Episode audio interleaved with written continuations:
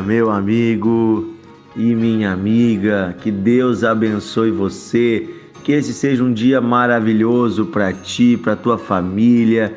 Que seja o início de um final de semana cheio da presença de Deus. Que você e eu não venhamos a escapar da presença de Deus. Pelo contrário, que o Senhor, unido conosco, nós unidos com Deus, venhamos a receber tudo que Ele tem projetado para nós. Amém? Eu gostaria de fazer uma pergunta. Você conhece a história de Dorcas?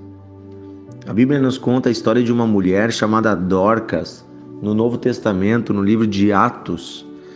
E você conhece essa história? Você já ouviu? Você já aprendeu algumas lições com a vida dela? Eu quero hoje meditar com você na história desta mulher. Está em Atos, capítulo 9, versículo 36. Diz assim: Havia em Jope uma discípula cujo nome era Tabita. Este nome que traduzido significa Dorcas. Ela era notável pelas suas boas obras e pelas esmolas que fazia. Olha só, eu vou parar aqui primeiro. Uma mulher que era notável, as pessoas reconheciam ela porque ela ajudava os necessitados e fazia boas obras, fazia coisas boas. Uma pessoa envolvida com as causas sociais, envolvida com os doentes, com os órfãos, com as viúvas. Uma pessoa que vivia para o próximo. Olha só. E aí você pensa: o que será que vai acontecer com essa mulher? Olha o que diz o versículo 37. Ora, aconteceu naqueles dias que ela adoeceu e veio a morrer. E depois de lavarem o seu corpo, colocaram-na no cenáculo. O cenáculo naquela época, irmãos, era como se fosse a igreja, o lugar onde eles se reuniam. Era um salão de reuniões. E eu quero uh, que você entenda aqui algo interessante. Esta mulher fazia o bem, mas mesmo assim coisas ruins aconteceram com ela. Às vezes a gente, quando está fazendo bem, está servindo a Deus, a gente pensa: por que eu passo por lutas? Poxa, eu estou servindo a Deus, eu estou fazendo bem. Por que, que eu estou passando por isso? Às vezes a gente acha que o mal, que os problemas só vêm para as pessoas que estão vivendo no erro. Mas eu gosto de dizer sempre assim que, inclusive, as dificuldades, quando elas vêm na vida de uma pessoa cristã, uma pessoa de Deus, elas vêm para lá no final manifestar de alguma forma o bem de Deus. Tem um propósito de Deus que o bem, o final sempre é bênção para nós ou para o próximo, sempre há um propósito. Porque todas as coisas cooperam para o bem daqueles que amam a Deus. Mesmo que a gente não entenda nessa vida algumas coisas, quando nós amamos a Deus, podemos ter a certeza que tudo coopera para o nosso bem e das outras pessoas que estão andando conosco. Então, no versículo 38 diz assim: Como a cidade de Lida era perto da cidade de Jope, ouvindo os discípulos que Pedro estava ali, enviaram-lhe dois homens que lhe disseram: Não demore, não demores em vir ter conosco. Então, o que acontece? As pessoas daquela cidade, quando viram que essa mulher, uma mulher de Deus, ficou doente e morreu, eles levaram o corpo dela né, lá para dentro da igreja. Esse é o primeiro fato interessante. Eles podiam ter levado para qualquer lugar, logo enterrado, mas eles levaram para o meio do lugar da congregação. E então chamaram Pedro. E Pedro, na época, era o líder da igreja. Ele era, digamos assim, o pastor, o bispo, aquele que coordenava essas igrejas. Ele era o presbítero da igreja. Eles chamaram Pedro, né? E disseram: Venha logo. E Pedro, diz o versículo 39, atendeu e foi com eles. Tendo chegado, conduziram ele ao cenáculo. E todas as viúvas o cercaram chorando, e mostrando-lhes as túnicas e vestidos que Dorcas fizera enquanto estivera com elas. Olha só, chamaram Pedro e mostraram: Olha, Pedro, é isso que essa mulher fazia. Ela costurava roupa para os necessitados com as próprias mãos, Pedro. Olha a falta que ela vai nos fazer. Olha a falta que Dorcas vai nos fazer. Ela usava a sua mão, o seu tempo para fazer o bem. Ao invés de ficar murmurando, reclamando, fazendo fofoca, ela costurava.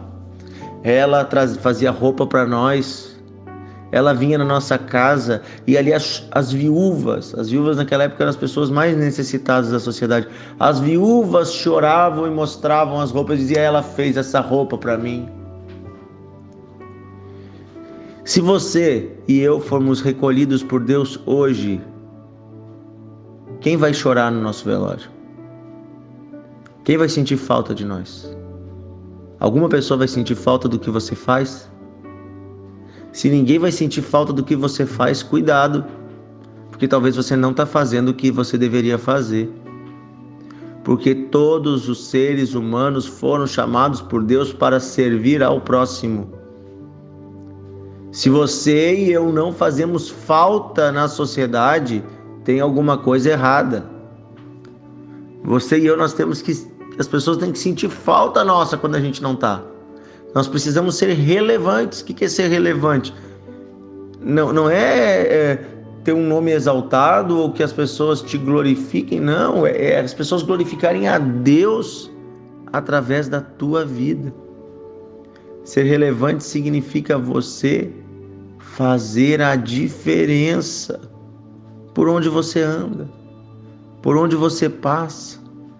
Significa você levar amor, em um mundo tão cheio de desamor, tão cheio de problemas, tão cheio de violência, você será aquele aquele bálsamo de Deus, de um abraço, de uma visita. Sabe? E eu tenho certeza que Deus quer usar você. Apenas pergunte ao Senhor: Senhor, o que tu queres que eu faça com a minha vida para servir ao próximo?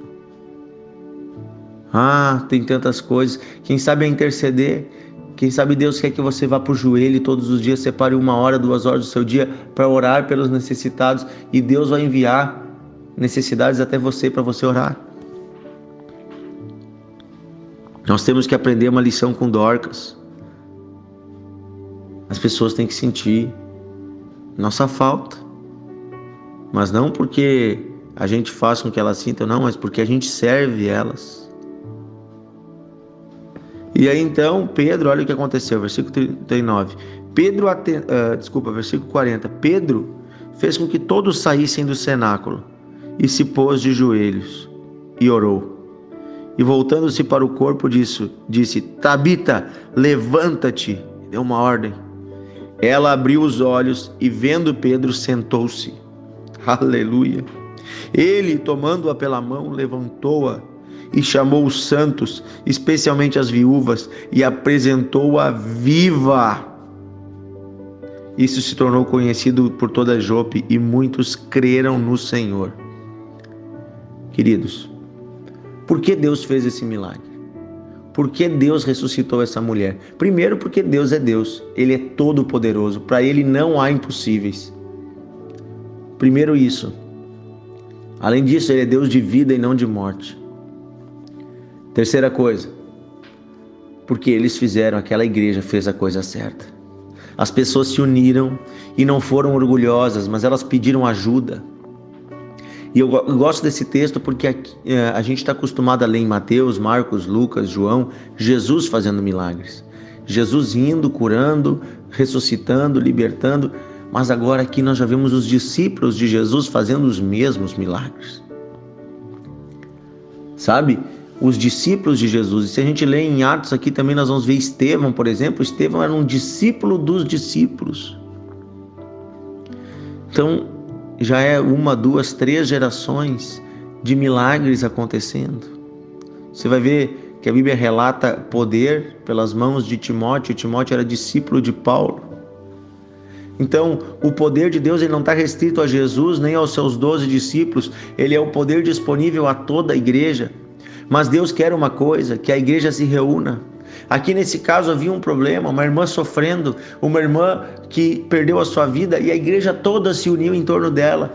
A igreja toda. E levaram o problema para o lugar certo, levaram para a reunião, para o lugar da congregação, para o meio do povo. E ali chamaram o presbítero da igreja, chamaram o líder, foram humildes, pediram ajuda espiritual. E aí Deus manifestou o seu poder, porque quando nós pedimos algo em unidade, quando nós nos unimos diante de Deus e nos humilhamos e pedimos a ajuda do Senhor, o Senhor nos atende. E veja que Deus devolveu Dorcas para as viúvas. Aleluia. Isso para mim é muito forte. Deus estava dizendo assim: irmãs, vocês já perderam o marido de vocês, vocês não têm uma seguridade social. Esta mulher ajudava vocês, era ela que socorria vocês. Eu estou devolvendo ela, porque o socorro de vocês não falha. O socorro de vocês é Deus. O Senhor é o pastor de vocês e nada faltará. Por isso eu devolvo Dorcas para ela ajudar vocês.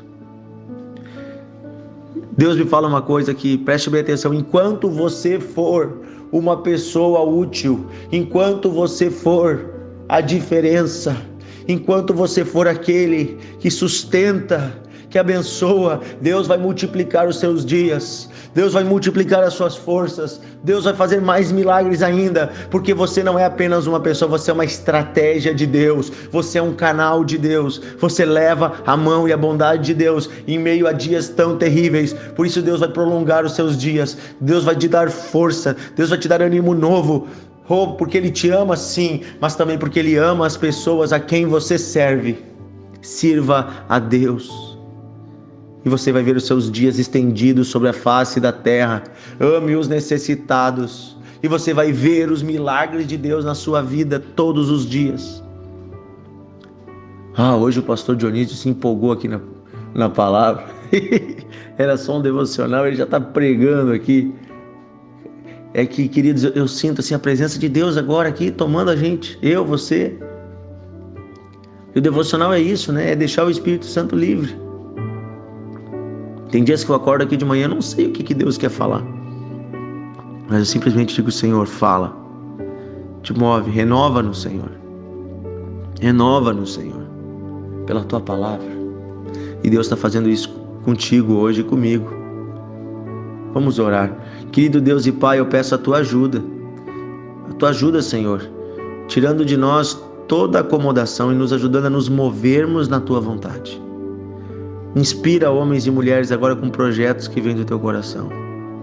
Projetos em prol dos órfãos, das viúvas, dos necessitados, dos jovens, das crianças, dos acamados, dos doentes, dos sofredores, dos moradores de rua.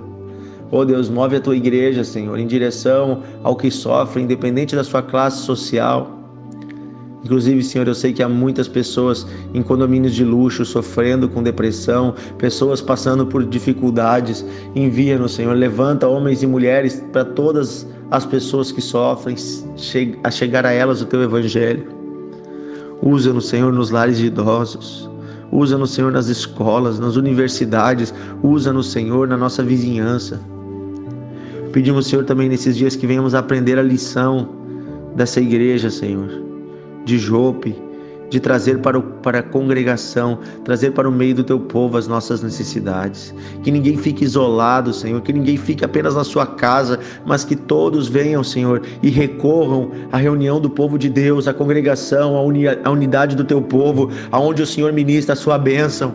E que ali, Senhor, possamos estar unidos com os irmãos, de mão dadas, orando, chorando e clamando, sabendo que há um Deus poderoso que nos atende quando oramos e pedimos. Senhor, pedimos mais milagres em nosso meio. Pedimos, Senhor, que a fé das pessoas seja reavivada, seja reavivada e que aqueles que não creem, Senhor, aqueles que estão, Senhor, cegos pela incredulidade, venham a crer, pelo menos por meio dos milagres que o Senhor faz. Oh Deus, se não creem pela pregação, que creiam pelos sinais, Senhor, que vejam com seus olhos.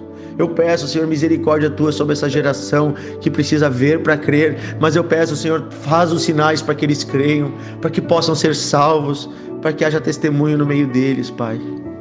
Pedimos isso hoje, Senhor. Nos dá um final de semana cheio do Teu Espírito, Senhor.